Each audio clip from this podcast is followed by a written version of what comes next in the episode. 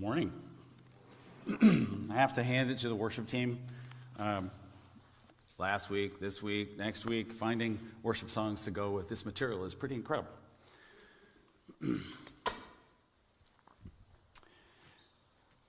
in the temple in Jerusalem, there was a curtain that hung between the holy place and the most holy place at the center. The curtain, according to some estimates, was at least four inches thick, 30 feet tall. It was a serious, it hung there as a serious reminder that uh, there is a separation that we human beings have between us and God. That in our sin, we have brought this separation upon ourselves. And we are not allowed, we're not allowed, in fact, to go beyond that veil only one person was allowed to go beyond that veil. That was the priest, and that was only once a year. And even that was risky. that was risky because, so risky, the priest had bells sewn into the, the hem of his robe so that while he was in there moving around on his own, no one else around there, people outside could hear that he was still alive in case God should strike him dead. He had a rope tied to his ankle. If the bells stopped for a while, they would assume he was dead and they would pull him back out. So, not a safe place to be. And yet, we read in the Gospel of Mark, chapter 15, as Jesus was dying on the cross, with a loud cry, Jesus breathed his last. The curtain of the temple was torn in two from top to bottom. And with that, we who were once excluded were, grant, were granted access to the most holy place, the place where God dwelt, the place where heaven and earth meet. Even more, we no longer have to go there to have access to God, for God no longer resides in the temple alone, God is everywhere. In the first part of Genesis 3, which we looked at last week, we were told that the sin that separated us from God entered into the world when Adam and Eve fell to the temptation of the serpent.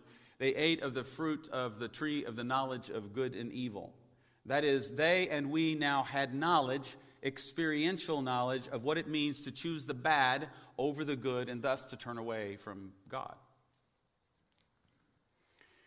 Last week we looked at what the serpent said. This week we're going to look at how God responded to what happened there. God comes to walk with the man and the woman in the cool and breezy part of the day, and he cannot find them. They are hiding. They have become aware. Their eyes have been opened. They have become aware of their own sin and shame, and they're hiding in the trees. They've sewn fig leaves together to cover themselves. Verses 9 through 13, a bit of review from last week. But the Lord God called to the man, Where are you? He answered, I heard you in the garden, and I was afraid because I was naked, so I hid. And he said, Who told you that you were naked? Have you eaten from the tree that I commanded you not to eat from? And the man said, The woman you put here with me, she gave me some fruit from the tree, and I ate it. Then the Lord God said to the woman, What is this you have done? And the woman said, The serpent deceived me, and I ate. God questions uh, the man and the woman, but he doesn't bother to do so with the serpent. He invites the humans into a conversation about what has gone on, but not the serpent. He simply will announce a curse on the serpent. So in Genesis 1, God blessed things. In Genesis 3, God reverses that blessing upon one of the very creatures he had blessed on day 6. Verse 14. So the Lord God said to the serpent, Because you have done this, cursed are you above all livestock and all wild animals. You will crawl on your belly, you will eat dust all the days of your life. And I will put enmity between you and the woman, and between your offspring and hers. He will crush your head, you will strike his heel. There's going to be more, there's going to be more to say about this particular part of the passage in a few minutes, but most clearly, I want us to start in a certain place. Most clearly, in its original context, this curse is about the disharmony that sin causes in creation. Scholar John Goldingay suggested in his commentary that the most obvious thing going on here is that this story explains the disruption between humankind and creation, that there is a rupture there. The hostility between human beings and the animal kingdom. In particular, why snakes are one of the most feared animals in the world. Mosquitoes kill as many as a million people every year, human beings, uh, every year around the world. Guess who comes in second place? Human beings. Human beings kill approximately 475,000, and this is by murder, this is not by accident, 475,000 other human beings every year. Third place, snakes. They kill as many as 80,000 humans each year. So there is indeed enmity between humankind and the animal kingdom, snakes in particular. That's a very important part of what God is saying here. Sin not only disrupts our relationship with God, sin disrupts our relationships with creation. To this day, there is enmity, there is hostility, there is animosity between the descendants of Adam and Eve and snakes. One other thing. Notice that the hostility is not only between the serpent and the woman, but between her offspring and the serpent's offspring. Now, it's clear that whatever is going on, there will, it will continue to go on with the descendants. It will keep happening. The descendants of both the woman and the serpent. In, in Christian tradition, we have almost universally identified the serpent with Satan or the devil. But Satan doesn't have offspring, snakes do. Once again, the picture is about the disharmony in creation as a result of the sin of Adam and Eve. Like I said, there's going to be more to say about this, and we'll get there shortly. So if you have stones and you're ready to stone me, because just hold on to them a little bit longer. Verse 16, first part. To the woman he said, I will make your pains in childbearing very severe. With painful labor, you will give birth to children. It's important to note that in this larger passage, God curses the serpent God curses the ground. God does not curse human beings. Eve, however, might beg to differ. At first blush, when we first read it, eh, it sounds like a curse to me. But I heard something on the Bible Project, then I decided to go dig into it and see if I could understand it better and verify it. And it turns out to be true. I'm thinking it might be encouraging for, I don't know, half of us in this room. I shared this with Kim, and she said, well, That changes everything. The word translated as pains and painful labor elsewhere is commonly used to express not physical pain, but emotional pain. It is a word that can mean pain, labor, toil, hardship, or sorrow. So maybe happens every once in a while. The old King James translation gets something important when God says there, I will greatly multiply thy sorrow and thy conception. In sorrow thou shalt bring forth children. The word the NIV translates, the New International Version translates as uh, childbearing, means conception, pregnancy, not the act of giving birth. Another, the other two places, there are only two other places in the Old Testament where this Hebrew word is used. In those two places, the NIV translates it as conception or to conceive. So while I do not deny the physical pain of childbirth, maybe, quite possibly, uh, uh, even probably, what God is really saying here is that because of what she has done, because she has sinned against God, she has caused brokenness and uh, dysfunction in God's very good creation. She's, God says, You will now find great sorrow in conceiving and bringing children into the world. the NIV misses something else. Whereas the NIV says that the pains of childbirth will be, quote, very severe, more literally, it reads that the pains the woman had already experienced will be increased, or again, King James, multiplied. Could it be that giving birth, physically speaking, would have been painful even if Eve had never sinned? Could it be that, but now with the entrance of sinfulness and brokenness into the world, it will be even more painful to bring a child into this world than it was? Could it be that we will do so with great sorrow? Because that's what sin has done. I think so. Because I think the evidence is strong and because it just makes more sense in the context of what's happening here. Especially, especially if we consider what happens next in the story. In Genesis chapter 4, Eve will have two sons, Cain and Abel. they will grow up and Cain will murder his younger brother. And Eve's pain, Eve's sorrow in bringing children into the world will be increased and multiplied. For this is what happens when we go our own way and rebel against God. How many, how many people have asked in the past, maybe you've asked it, maybe you've heard someone else, ask whether it was wise to bring a child into this world? Sometimes we probably say it just to be, you know, provocative, but how many have asked that? How many people may be asking that very question this week after the mass shooting in Buffalo and the one at the elementary school in Texas? We may conceive and bring children into the world in sorrow because that world seems to be in love with violence. That world seems to have made an idol of death.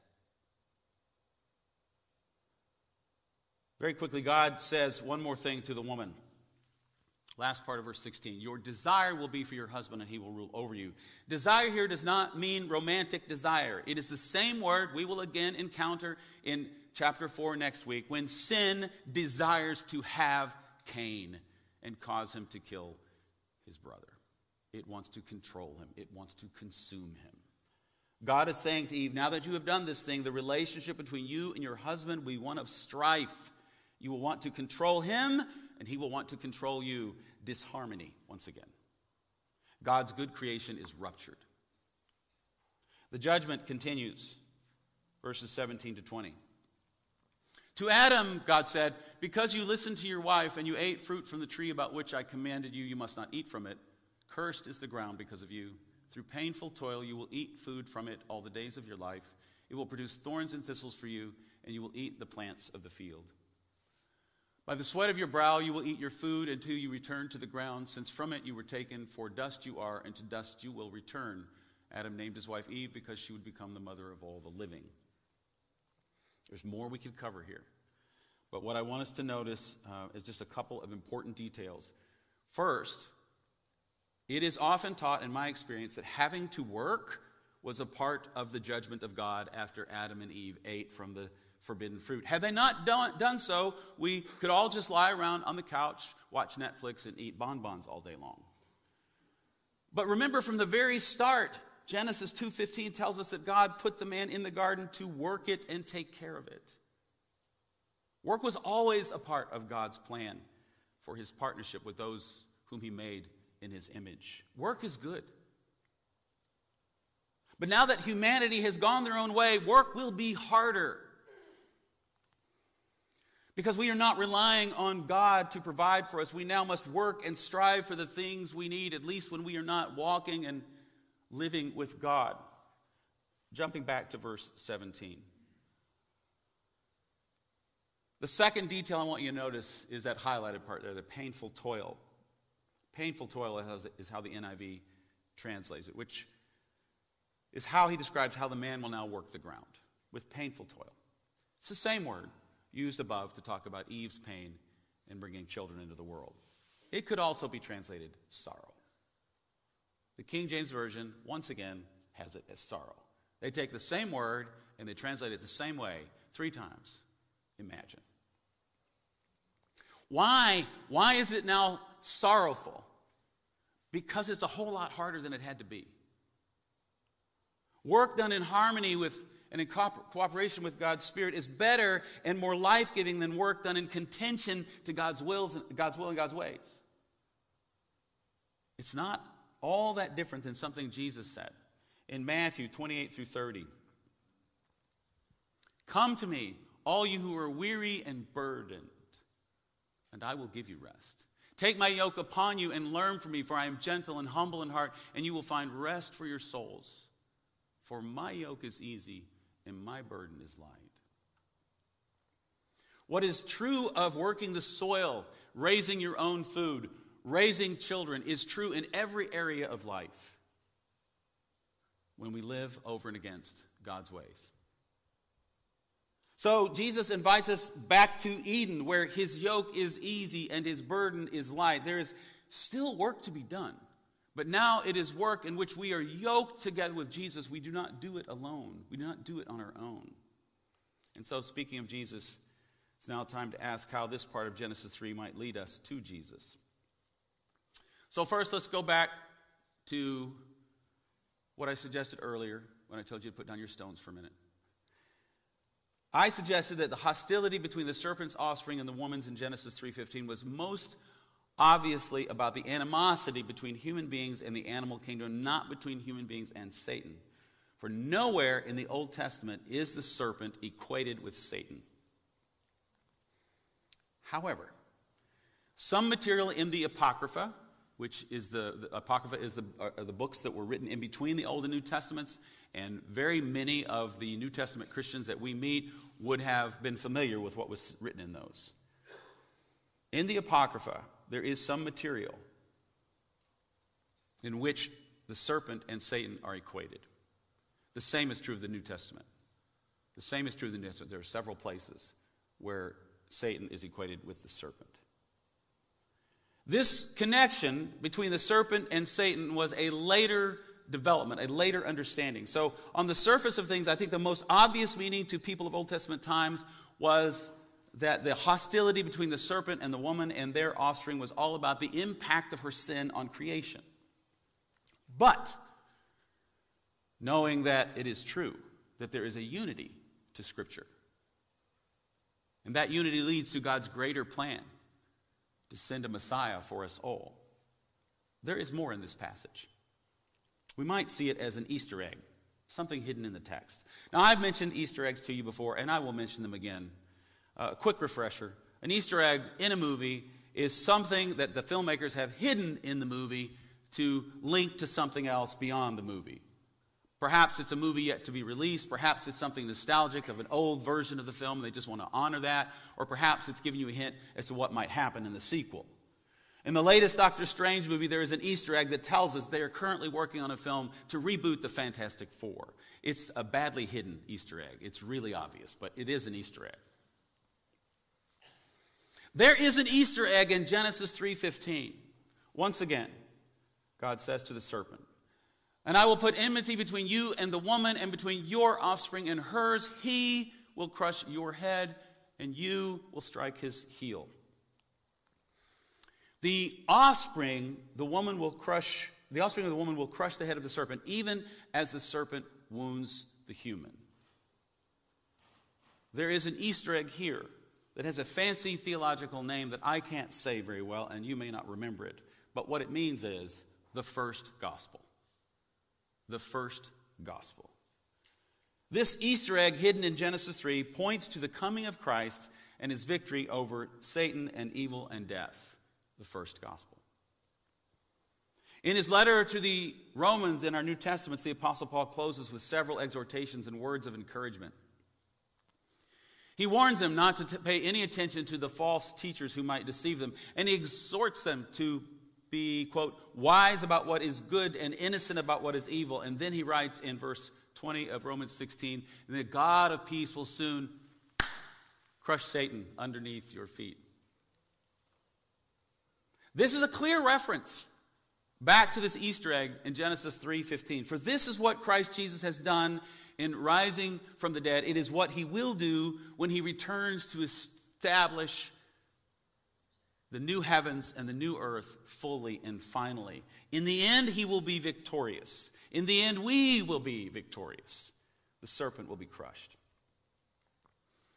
In the Mel Gibson film, The Passion of the Christ, he inserts this idea not into the resurrection, but into Jesus' prayer time in the Garden of Gethsemane. Jesus is wrestling in prayer and moaning in prayer and down on the ground, and Satan is off in the corner of the garden. And from beneath Satan's feet, a snake slithers out over to Jesus, begins to rest its head on his hand while he's on the ground praying. And then Jesus regains his composure, stands up, regains his resolve, and stomps on the head of the snake and kills it. Now, that movie certainly has its flaws. But this bit of poetic license is quite powerful and, and a faithful interpretive move. It was in the garden where Jesus was praying that Jesus made the decision, not my will, but thine be done. It is in the garden where Jesus in prayer decided he would go God's way, not his way. He would not give in to the temptation. He would choose the way of God over his own. And as I said last week, he passed the test where Adam and Eve and all of us have failed it, and he passed it on our behalf. There's still another Easter egg in our passage. I didn't, like, other people get to preach some passages in the series. Nobody was getting this one. I wanted to preach this one. The Lord God made garments of skin for Adam and his wife and clothed them. And the Lord God said, The man has now become like one of us, knowing good and evil. He must not be allowed to reach out his hand and take also from the tree of life and eat and live forever. So the Lord God banished him from the Garden of Eden to work the ground from which it had, had, it had been taken. After he drove the man out, he placed on the east side of the Garden of Eden cherubim and a flaming sword flashing back and forth to guard the way to the tree of life. This paragraph could easily be a whole sermon. But let me just point out a couple things. First, there is grace here. Grace that also points us to Christ Jesus. And that grace is that God remains involved with the fallen human beings even after they are banished from the Garden of Eden. They're banished from the Garden of Eden, they are not banished from God.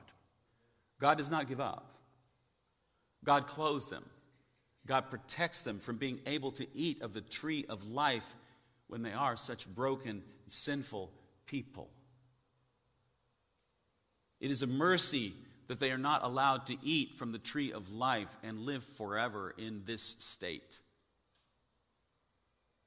And it is a mercy that God will still seek them out even after he banishes them from the garden.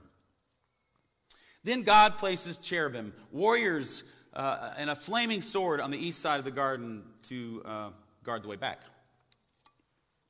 Cherubim is plural of the word cherub, which might bring to mind this image. That is way wrong. the image of cherubim that we get from the pages of Scripture, they are ferocious beings comprised of animal parts and heads and wings, like this. Now I ask you, which one of these do you want guarding your valuable things?